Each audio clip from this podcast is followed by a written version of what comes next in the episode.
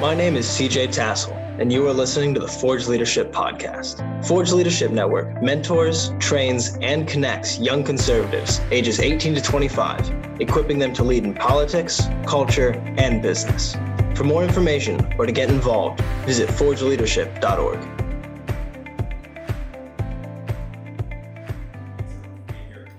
On time, I'm excited just uh, to introduce our next uh, speaker, who is now Congress, former Congressman Bob McEwen had to, to speak in the, uh, yeah, that's not you. That's, former Congressman Bob McEwen had to speak in the South Sudan this week. So, that cleared the stage for Joseph Backholm to be the only seven time Forge speaker. You are now the only Forge speaker to speak every year of our existence, and that is fitting uh, because Joseph uh, has been our students' favorite speaker uh, seven years running based on their uh, their surveys. So undefeated, he has to keep coming back until he's dethroned. It's kind of like in basketball when you play make it, take it. Uh, That's right. so Joseph is the senior fellow for biblical worldview and strategic engagement at Family Research Council, one of our summit sponsors this week. He combines extensive legal, political, and policy experience with a love for the way that biblical truth cultivates human flourishing. Previously, Joseph served as legal counsel and director and creator of What Would You Say? A video series at the Colson Center for Christian Worldview, where he developed and launched a growing platform that creates short animated videos that answer that help Christians answer common questions about faith and culture. His YouTube career began, as some of you may have seen, as uh, 5 million have, have, have viewed, as a self identified six foot five Chinese woman in a series of YouTube videos exploring the logic and the logical extensions of gender identity. He served as a legislative attorney for three years and spent 10 years as the president and general counsel of the Family Institute of Washington, that's Washington State, where he managed educational, legislative, and electoral operations on behalf of life, marriage, religious freedom, and parental rights. We used to ask Joseph what the future was like in terms of the, the social legislation that was, was coming from the West Coast. He led three ballot initiatives on marriage and gender privacy. He's a Washington State native who loves travel, sports, and whatever his kids are into. Joseph received his bachelor's degree and his law his bachelor's degree from the University of Washington and his law degree from Seattle University. He and his lovely wife Brooke have four children who they uh, who they generously and sacrificially left behind the last two weeks to chaperone and be the faculty on our Forge uh, Academy students' trip to Israel that got back on Sunday. So, fresh off the jet lag, here's Joseph Backholm.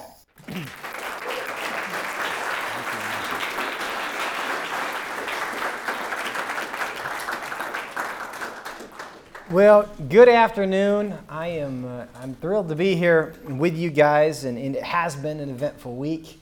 Love to see uh, the growth of Forge. I did not know, Adam, that I am the only seven-time now speaker at Forge, and that has been a blessing for me just to be able to see the growth of this and the vision that you and, and Justin and, and, others had at the very beginning. And so many have now benefited from that, including myself. And it's just a, it's, it's a real honor to be able to see it grow. So, in the next few minutes, we're going to talk about why social issues matter. And I want to um, set this conversation up by talking about, and did that toggle for you guys over there? Because I can't see that. Okay, make sure we're synced up. Why ideas matter in general. And, and this is, you know, why do social issues matter? And we're going to distinguish those from other issues in a moment.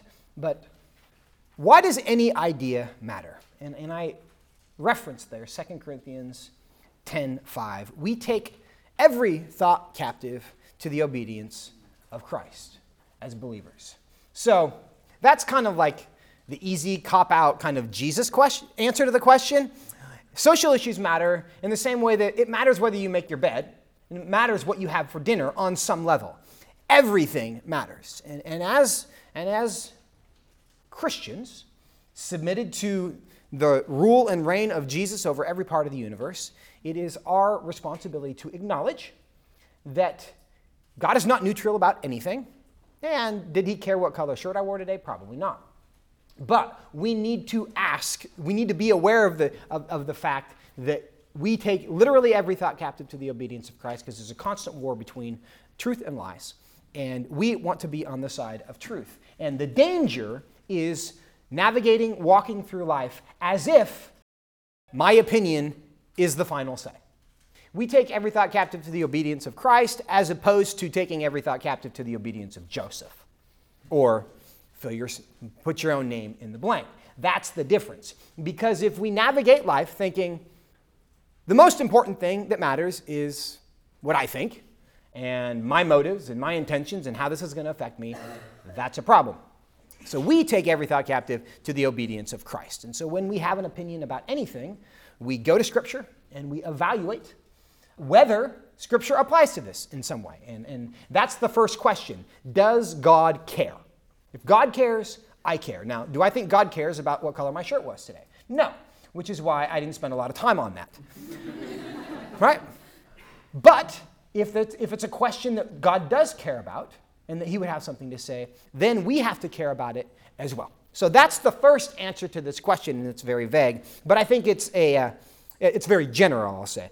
But I think it's an important foundation as a way to just process in general. Now, the question as we talk about why social issues matter, let's acknowledge why we're even having this conversation. Because there's a lot of people who don't want to talk about social issues, right? And within right wing conservative politics, and based on what I know about this group in this room, most people in here would fall on that side of the spectrum.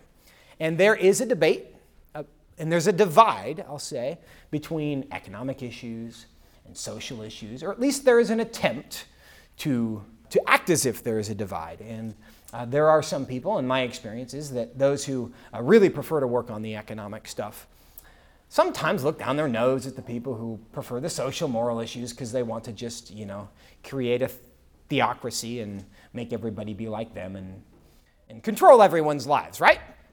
So that's what we social conservatives are, uh, are sometimes accused of doing. But I think there's a different answer, really, to why these, for everybody, why, why a lot of people want to avoid social issues. And that is because they are difficult. They are difficult issues to talk about because when we talk about now it's gender and trans, transgenderism, certainly the whole race, social justice conversation is, is seen as a social issue, abortion, marriage, the whole sexual revolution, the slate of sexual revolution issues, homosexuality, all of that stuff. These are difficult issues to talk about because they implicate ultimate truths. They also there's lots and lots of room to be accused of being a hypocrite when you talk about these things. When you defend a moral standard of any kind, you can be confused and probably accurately of hypocrisy. And on the hypocrisy subject, I will encourage all of us not to be afraid of being a hypocrite. And I'm going to qualify that quickly. Because I'm not saying what I might sound like I'm saying. I'm not saying live by a different standard than you preach. But what I am saying is have standards that you have failed to reach in your life. Because if the standards in your life you have always managed to keep, they're probably not very high standards. Because we're all imperfect and we're all sinners and we've had moments of weakness. And it is very comfortable and it's easy to not have any standards. Therefore, I have no opportunity to fail my standards. I will never be accused of being a hypocrite because I don't believe anything is wrong. And by virtue of that, I don't believe anything is right because vice and virtue are two sides of the same coin, and if you have no vice, you have no virtue. So I think that one of the reasons we are so inclined to avoid social issues is because they're difficult to talk about personally and interpersonally. But I will also say that, as a general rule in life, and I have yet to find an exception to this, the conversations in your life that you most want to avoid are the conversations in your life that are most important for you to have. And just wait till you get married. right? And, and, and that's probably true with your parents, and you probably have friends like that. I don't want to talk about that and the intensity with which you don't want to talk about it is inversely correlated to the importance of you having that conversation. And in various ways, you probably are like, yeah, that's actually probably true. But I still don't want to talk about it, right? So, this is why I think in some ways we don't want to talk about social issues. There's another thing here that I've hinted at, but this idea. My guess is some of us in this room have expressed this at various points, and all of us in this room have heard it at their various points. You can't legislate morality. And social issues are infused with moral truth claims about reality what is right, what is wrong, what is desirable, what is undesirable, what is good, what is wrong. And people will say, we should avoid those abortion. We shouldn't legislate morality. Now, why is that a problem? Because, what I will argue to you, and I've argued this to many other people, and I've had nobody successfully convince me otherwise, so I continue to hold the position that it is impossible not to legislate morality. All legislation is moral legislation. The example that I like to use that I think illustrates this point most effectively is speed limits. Now, probably, unless there is an anarchist in the room or a real libertarian, and sometimes I have a hard time distinguishing between those categories. Sorry if I've offended somebody in here, and I'm sure I have. That's why I said it. Back in the corner. And they're always in the back corner, right? That's where the libertarians sit. It's exactly how that works. Yeah, I'm sorry, buddy. I'll, I'll make up for that later. Speed limits. We probably have no objection in principle to the idea that there are speed limits. Speed limit conversations are not controversial in the way that, like, same sex marriage or abortion issues is. Why? Because there's generally shared agreement about, yeah, it's good that people don't drive 90 miles an hour down my street where my kids are playing in the driveway, right? That's, that's good. But we haven't thought about why. We think about the truth claims, the moral claims taken in the abortion discussion, but we don't think about the truth claims made in the speed limit conversation because we all agree. What are they? There's a handful of them. First, human life is worth protecting. That is a value embedded in the fact that we have speed limits. Second, it would be an, a risk, an inappropriate risk to human life if somebody was allowed to drive 90 miles an hour down a residential street where a kid might be chasing a ball that just rolled out from his driveway. Therefore, it is wrong, which is a moral claim, to drive down that lot, to drive down that road at that speed because of the risk that it, that it poses to human life. So we ban it, right? And nobody objects, nobody marches, even if we think ah, it should be 30 rather than 25. And you know, the transportation people do those studies and try to figure out what's the best speed limit. But there is no mass movement saying we should get rid of speed limits because they are legislating morality, though they are legislating morality. We just happen to agree on the moral claims that underlie the speed limit law. So it is for every single law. I defy you to find a, a, a, a, uh, exception to this rule. I mean, and I worked in my past legislative life, worked on the transportation committee, and we dealt with some really boring things, right? like, you know, storage sheds for school buses and the funding of those things, and there's marginal tax rate discussions, and there's I mean, certainly the entire environmental category of laws is all the moral claim that we have to protect the planet, we have to protect the earth, we have to protect the air, we have to protect the water. It's all a moral position. So, all that to say, when we are talking about whether we should legislate morality, the people who say that to you are not telling you that because they don't actually want you to legislate their morality. They want you to be quiet and sit down and shut up so they can legislate their morality. Because they just have a different moral claim that they are making. So, in all of public policy, it's not about if morality is going to be legislated, it's about whose morality is going to be legislated. And you should not feel in any sense embarrassed by saying, yes, this is a moral claim, and I think it is true. And we should not talk about whether it's appropriate to legislate morality or not. What the real helpful more important conversation is, is whose understanding of morality is accurate and whose understanding of morality will better lead to human flourishing. All right? So that's, I, I think, the, the argument about legislating morality is an attempt really to dodge the, the, the merits of the issue because oftentimes the pe- person you're discussing doesn't want to defend the merits of the issue. They just want to disqualify you from stating your position so then there's a vacuum they can fill by default. Now, Social issues versus economic issues. This is generally the divide that I, that I see created and why we have this category of social issues. I've never even really seen somebody fully try to like define what these categories are, and I'm not even going to spend the time on that at this moment, but we all kind of have this vague sense of what's an economic issue, dealing with money, what's a social issue, dealing with kind of society, maybe family, morality, however you want to uh, categorize that. Now, why do we care about, in, in, in, talking about why social issues matter in this dispute, if we want to refer to it that way, why do we care about economic issues? If We're talking about social issues. Why do we care about economic issues as a category? Anybody have an answer to that? Why do we care about economic issues? Economic issues also play a role into the human flourishing of society. They do. Yeah, she said economic ro- issues play a role in the human flourishing. That's true. Basically, every candidate campaign, right? It's I want education, good jobs, and a strong economy, and maybe they'll talk about transportation if they live in a major city that has transportation issues, right? That's kind of the platform. Why does everybody want to talk about a strong economy and good jobs? Yes, sir.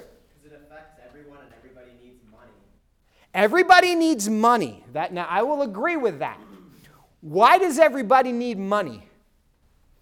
Yes, ma'am. What's that?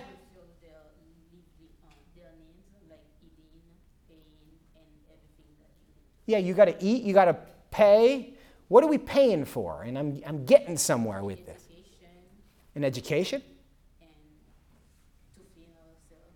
Okay. Yeah? Yes, ma'am.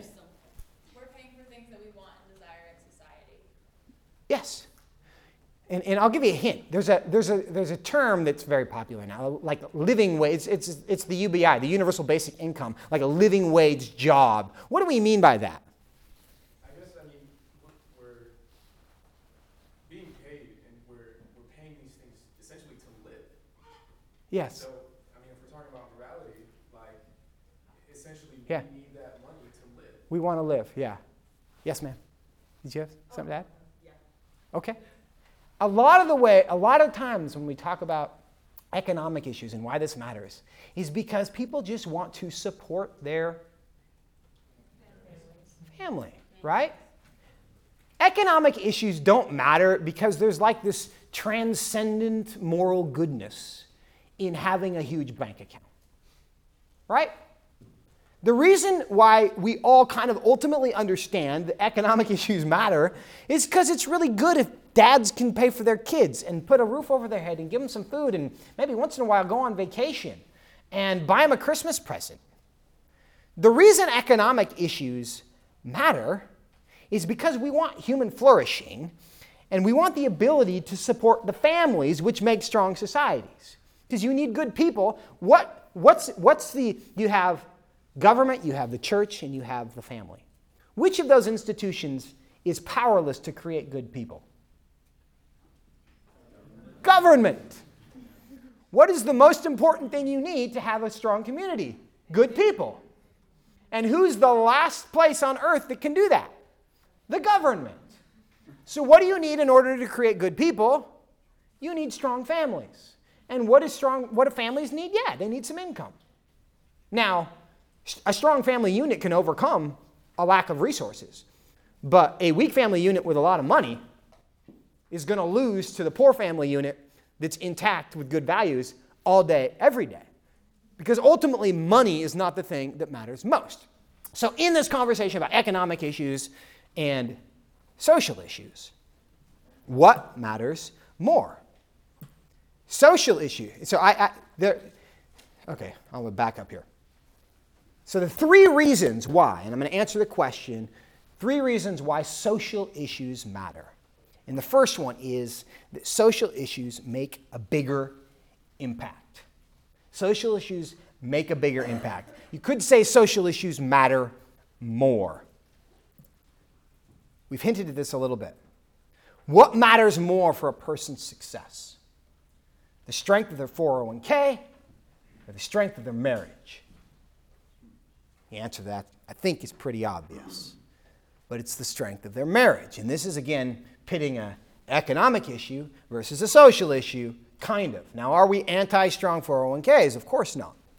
But if you have to make the choice between a strong marriage and a strong 401k when it comes to human flourishing, strong communities, strong people, the choice here is obvious. In the same way, if we are dealing with somebody, what's a bigger problem? Somebody who has substance abuse, addiction problems, or somebody who just bounced a check because they're broke?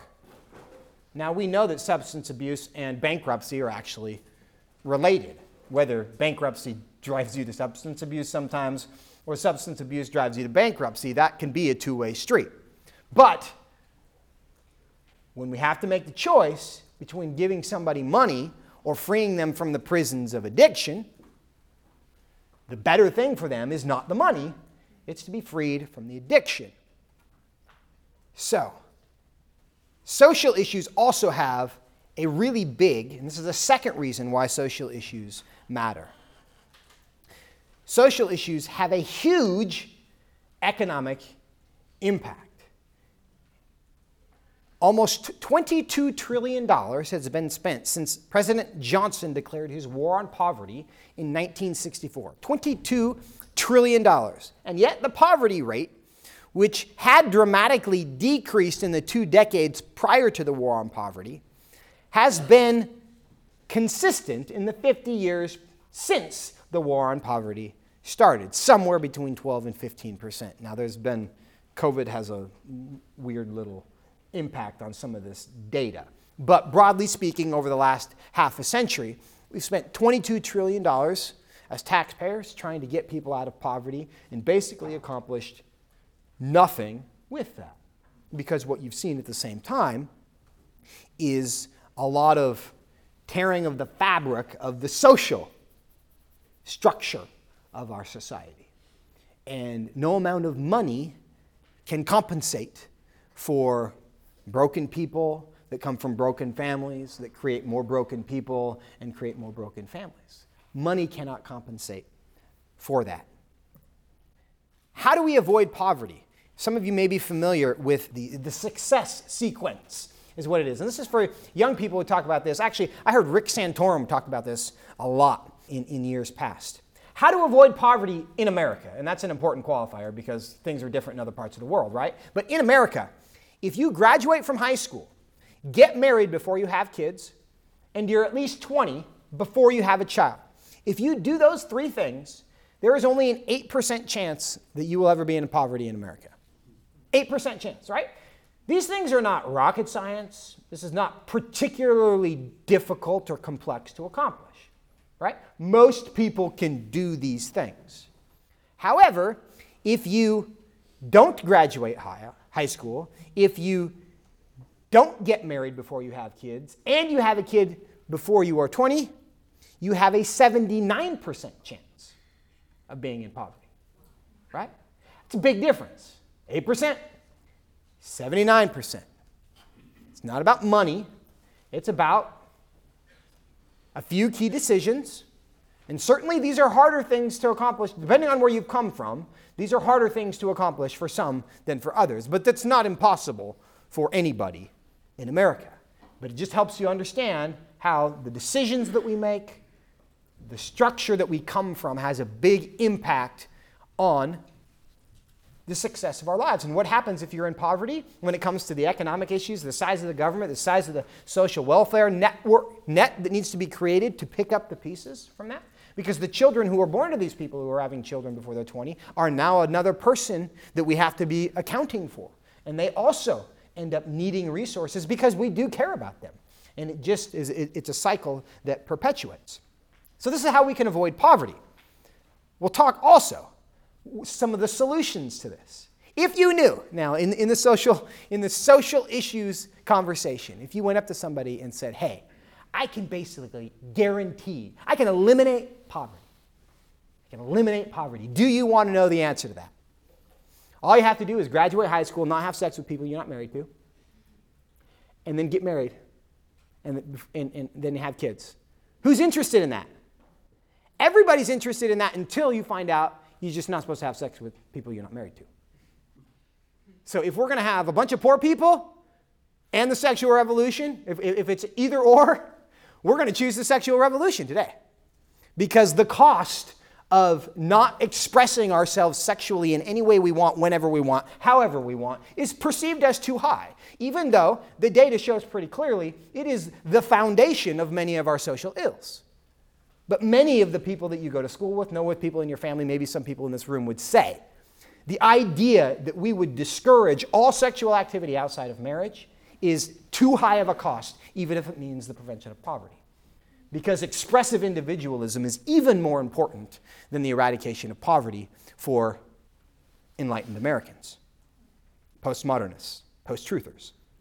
So, the solution, the, the, the corollary to this, of course, is the benefits of marriage, which are vast. Marriage reduces reliance on food stamps. Only 4% of homes with a married mother and father are on food stamps at any given time. 4%. But 21% of cohabiting and 28% of single mother homes require such public assistance. Big difference. Marriage increases home ownership. 78% of married people own their own home, a central goal, goal to achieving the American dream, while only 41% of cohabiting adults and 44% of singles do. And that speaks to kind of stability and also economic, just owning a home is, is uh, a huge economic advantage in, in, in our country. Marriage prevents poverty better than cohabiting. The US Census Bureau finds that the poverty rate for children living with two unmarried cohabiting parents is more similar to that of a single mother home than to those living with their married mother and father. And this is important. Oh, it's just a piece of paper. Actually, the data says that's not true. You may think it's just a piece of paper, but it turns out that it's a piece of paper that matters a lot because of uh, uh, what those commitments mean. One of my favorite uh, data points here. Even shotgun weddings are good for keeping people out of poverty. Robert Lerman, who's an economist at the Urban Institute, said that women who are married between pregnancy and the birth of their first child average a 30% higher income to needs ratio and a 15% lower degree of financial volatility. And we won't get into the details of what that means, but the point is shotgun weddings help people avoid poverty, right? So you can minimize the damage. You have the benefits of marriage, but you also have the costs of divorce. Divorce costs about $2,500 to just like pay your lawyer on average. You can get it, I mean, if, depending on the size of your estate, it can be much, much more than that. But on average, a divorce costs $2,500. But a new single parent family with children costs the government twenty to thirty thousand dollars a year.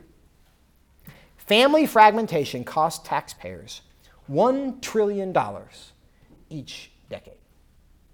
Just picking up the pieces from mental health services to the criminal justice system to addiction to the um, educational special need program. There's all sorts of educational ramifications. Um, kids who come from, from broken homes just have a, a difficult time um, educationally as well as other ways as well.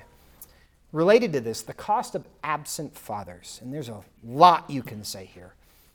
Children in father absent homes are almost four times more likely to be poor, and they're also more likely to, to deal with mental illness, they're more likely to deal with substance abuse, they're more likely to end up in prison, all sorts of things.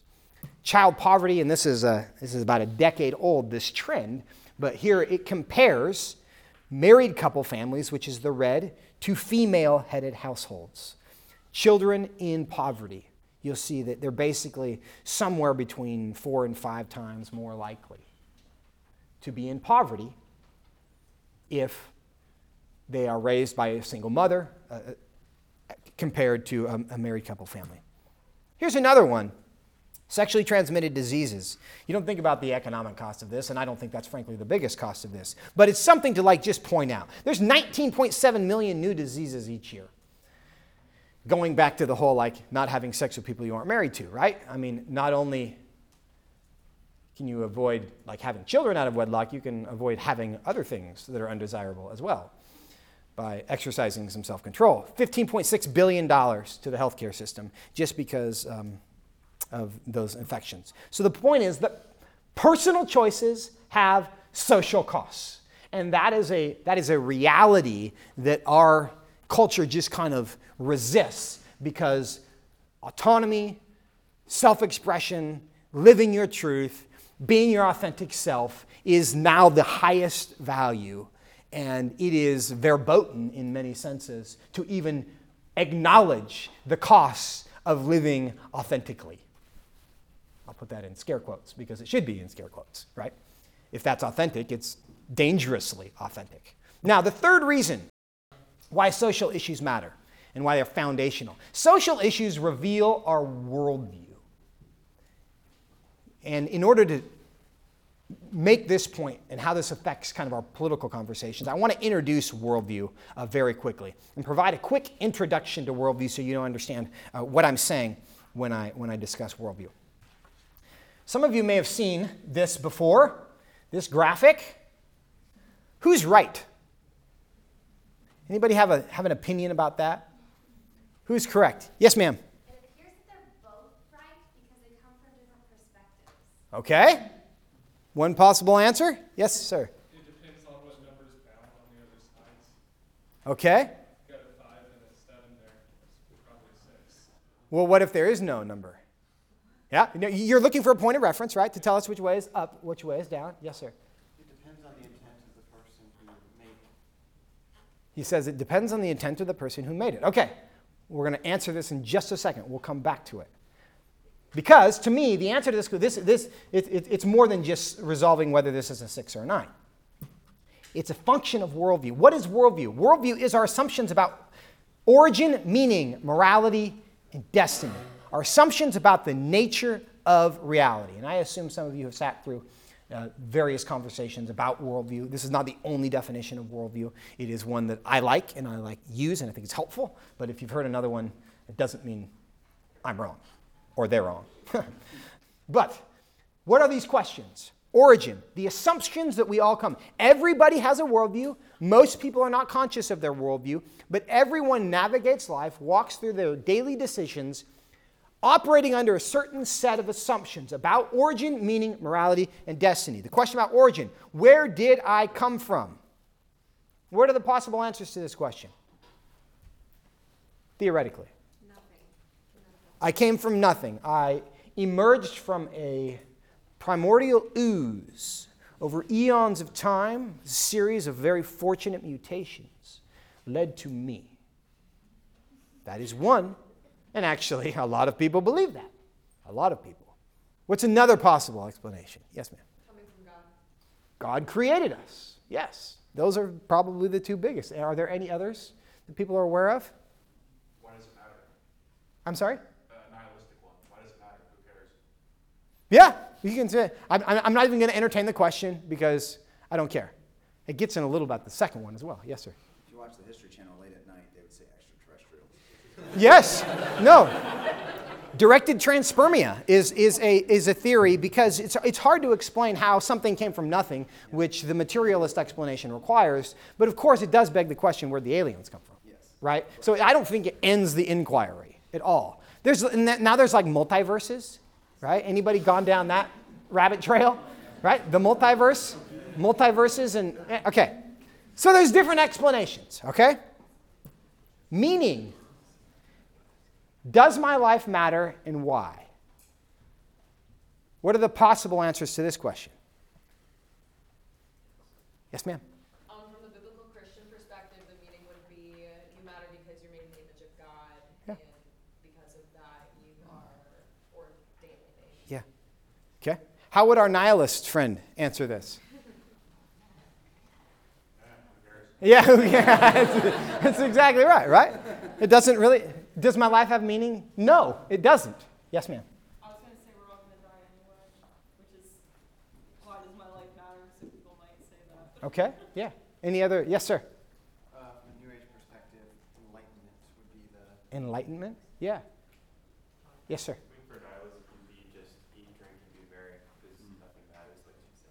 Yeah. Yes, sir.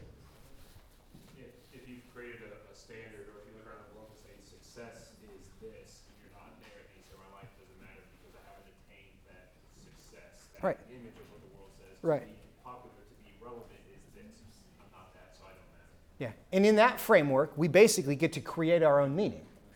Life has meaning to the extent that we give it meaning, right? If, like, being wealthy gives my life meaning, then that's what gives my life meaning. If being happy gives my life meaning, that's what gives makes me happy. Whatever it is. Yes, ma'am. Uh, I was going to say, that's what I see in my perspective. The only way you could, um, one could matter is based on the significance that you give. Yeah. Like, Based on what you do and how much of an impact you make. Yeah, and, and there's, a, there's a lot of people who'd say, and this, I mean, out of good intentions, and it's very altruistic, my life has matter, my life has meaning, and, and it matters because I do things for other people. I make other people's lives better, I serve other people, and that's what gives me meaning, and, right? And it's almost a Christian ethic. I mean, it's very closely related to that because you, you, he who seeks to save his life will lose it, and he who seeks to give his life will find it. Um, I know people who believe that their life has meaning purely because they have, they're useful to some end. Right. Yeah. And then once they, the, the, and the challenge behind that is once they cease to be useful, once they find themselves in a, uh, they're handicapped or in their retirement zone, then suddenly their life doesn't have meaning, I guess. Right? So there's different answers to this question, which dramatically uh, affect how people live. Morality. How do I know what is right and wrong? What are the answers to this question? Yes, sir. Well, it's all relative anyway, so. Nothing is right and wrong, right? It's just a matter of opinion. Yeah. Yes, sir. whatever doesn't harm other people explicitly. That is a very common standard. Yes, sir. The Bible determines. God determines what is right and wrong. Yeah. Uh, societal standards. Yeah. Gallup polls determine what is right and wrong. Right? And there's a lot of, I mean, a lot of people who believe that. That 50 years ago it was wrong, now it's right because we've had a moral revolution. Destiny. What happens when I die? What are the alternative explanations to this question? Yes, ma'am. Like reincarnation. Reincarnation? Yep, because if I'm bad, I come back as a raccoon, and if I'm good, I come back as Bernie Sanders. That's what it is. Yeah. Nothing. Nothing happens when I die. I fade to black. There is no other side. There's no life after death. Yes, ma'am. heaven. Heaven. Heaven or hell, eternal judgment, some kind of reckoning after we die because our souls live eternally, right? Those are generally the, those categories. Now, when we break this down, it shouldn't be difficult to see how somebody who believes that I was created in the image of God, my life has meaning because I was created in the image of God, God is the final authority and determines what is right and wrong for me and the entire universe, and I will stand before Him when I die and give account for every word, thought, and deed. That, if, you, if, those, if those are your set of assumptions about the nature of reality, you are going to live differently than somebody who believes that I'm the result of a series of random mutations over eons of time that were very fortunate for me. But ultimately, my life has no meaning other than meaning that I might ascribe to it because I get some sorts of pleasure or satisfaction from something. Right and wrong is simply a matter of opinion. There's no ultimate truth to find out if my opinion is right because there is no authority above me, and I give account to no one or nothing when I die because there is nothing after I die because I'm simply vapor. Now, are those people going to live differently? They are. They're going to live very differently. Now, the meta narrative of what Scripture says about the human story creation, fall, redemption, and restoration. This is basically what the gospel says to us about all of history. Creation happened, God created it, and it was good. First two chapters of Genesis, we have a perfect world. It's our window into a perfect world. By the way, they worked in a perfect world, which is disappointment to some all of my children. they hate it when I point the fact out that work is part of the perfect world, not part of the fall. God created the world, but it broke because sin entered the world. And then Jesus incarnated and solved the problem by redeeming us and setting us back in right relationship with God. And our hope ultimately is in a restored new heaven, new earth, new creation that God's going to make once He has done away with sin and evil. That is the hope of the Christian story. It's the beginning and the end, history, which of course just fits neatly in this tiny sliver of eternity. But this is not the only story, because we also have a woke worldview. Instead of creation, we have some form of evolution or naturalism. The problem in the world is not sin that entered the world in the fall, it's injustice, most of which, or all of which, is systemic. We solve the problem, not redemption of our sins through Jesus, but revolution, which can only happen politically. And so our hope is not in a restored heaven and earth that God creates for us once He's put away evil and sin, but it's in utopia here and now because this is all there is, and we can't possibly hope for anything else. And if this is your framework, how much do you care about politics? A lot. Right? A lot. Because people on both sides of these stories have something in common. They understand there's a problem and they want to help be part of the solution. But they have radically different understandings of what the problem is. Therefore, they have a radically different proposed solution. And these are the things that we think are part of political conversations. Now, let's go back to this really quickly. How do we apply our assumptions about origin, meaning, morality, and destiny? Is there any way to resolve this? And actually, is it, is it Dylan? I think you got us there already. So, for the sake of time, why don't you say what you said one more time? Um, the answer depends on the intent of the maker. And he says the answer depends on the intent of the maker. And that is an assumption that you are making about the origin of this digit. If we know for certain that the location of this digit no other human has ever been to. And so it could not have been created purposefully. Can we know what it is? Can we know that? No. I think the answer to that is no.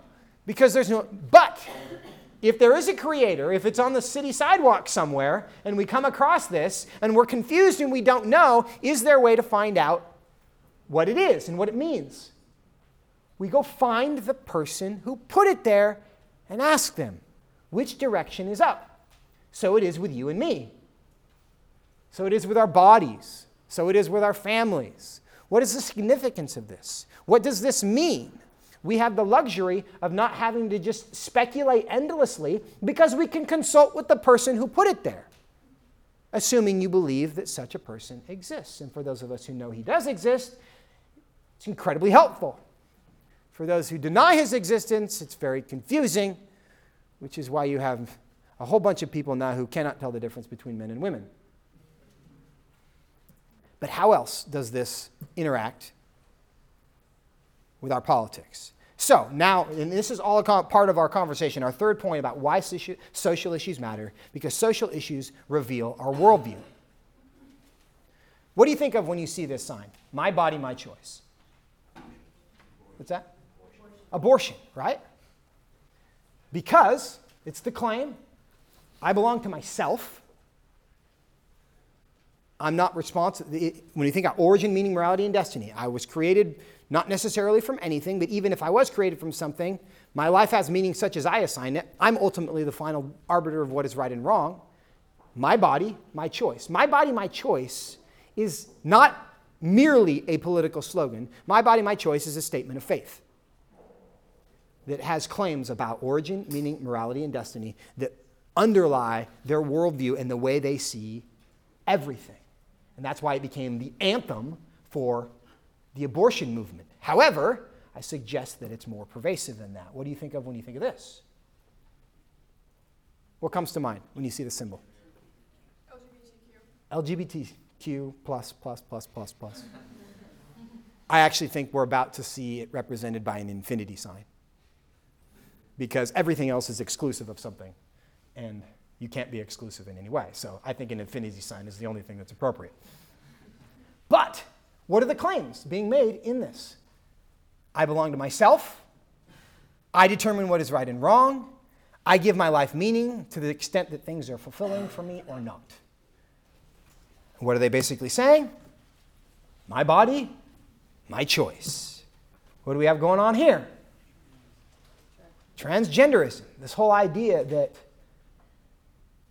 I determine reality for myself. My body is not a guide to anything worth knowing. My body is not something I am formed by, it's something I'm oppressed by. And so I do not allow the conventions to force me to deny my truth and live on inauthentically. Because I came from nothing, or if I came from something, he doesn't care what I do. I give my life meaning, I determine what is right and wrong, and I'm not accountable to anyone or anything for what I do. My body, my choice. Physician assisted suicide. You're basically dealing with the same arguments. Because my life only has meaning to the extent that I assign it meaning, and because the purpose of my body and my life is to be happy, and now that my body, either physically or psychologically, is no longer accomplishing its goal of making me feel happy, I should have the freedom and the right, and you all should celebrate it along with me, to end that life because it is no longer accomplishing the goal that I have assigned to it. My body, my choice. Sex work is work, and I predict that this will be an emerging political issue. On what basis do you deny someone the freedom to commoditize their body if their life and existence is an accident. They determine what is right, and wrong for themselves. And they have determined, living authentically, and they have told you that this provides them either the greatest happiness or just simply the most money, which gives them the greatest happiness.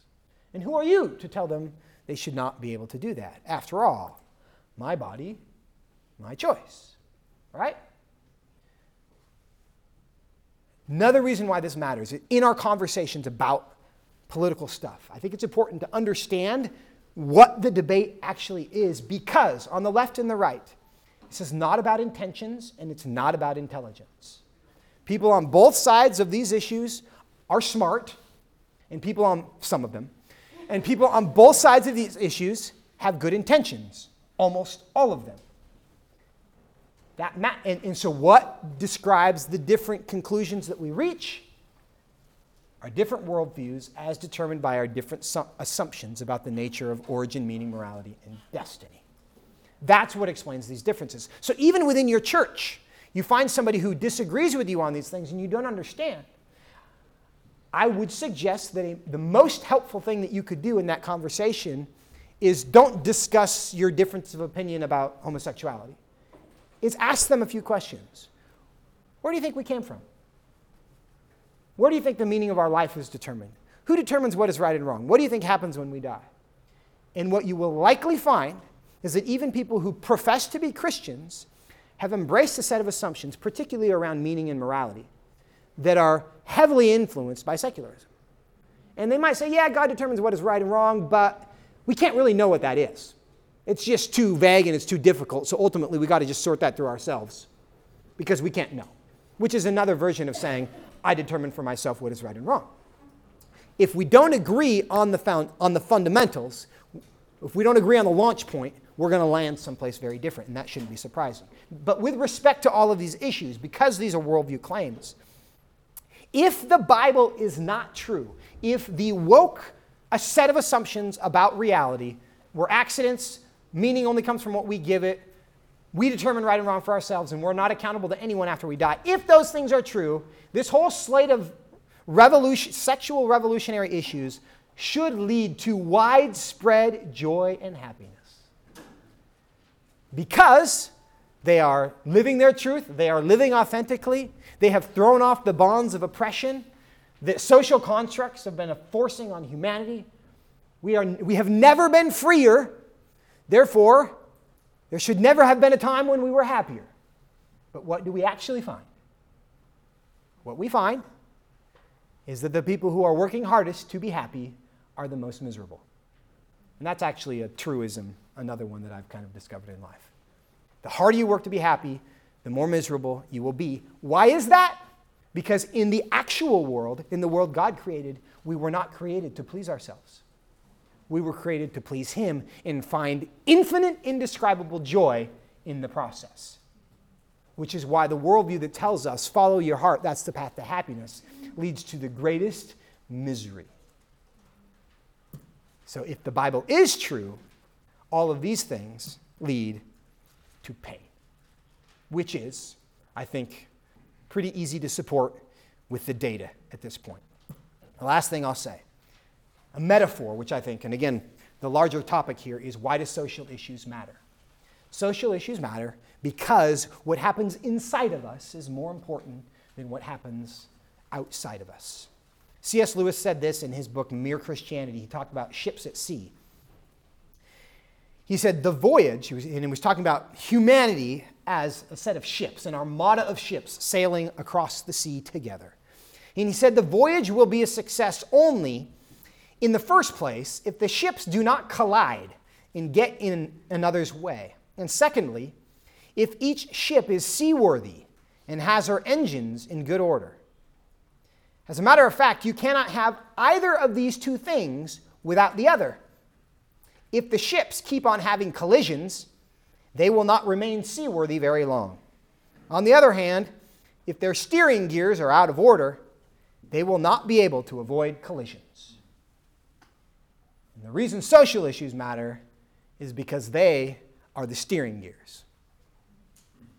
And if they are out of order, all you will get is collision upon collision upon collision.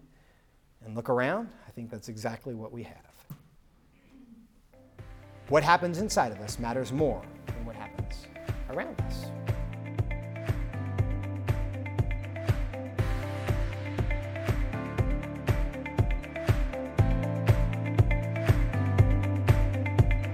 Thank you for listening to the Forge Leadership Podcast. If you like the show, please drop a review in your podcast app and be sure to subscribe for all our latest episodes. You can follow the Forge Leadership Network at Forge Leadership on Facebook, Twitter, and Instagram. For more information about Forge programming, please visit forgeleadership.org.